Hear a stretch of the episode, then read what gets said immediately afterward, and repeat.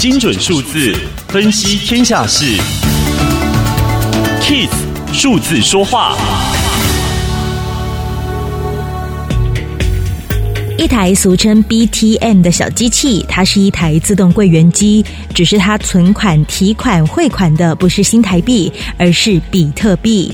这一台的机器竟然成为了今年三月警政署署务汇报的重点题材，因为它可以任意汇款，相当于两百万现金的比特币。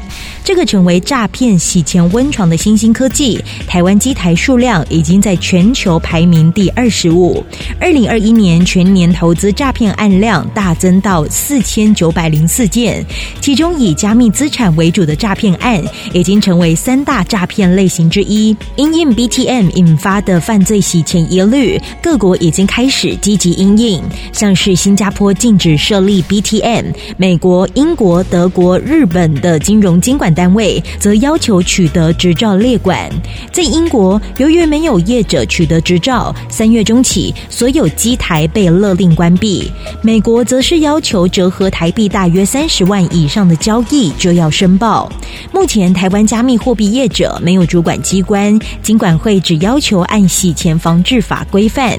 但 BTM 这个新兴金融科技沦为法外之地的缩影。面对科技十倍速演进，金管会应该要积极纳管，不应该再逃避。以上资讯由天下杂志提供，Kiss Radio 与您一起用数字掌握天下事。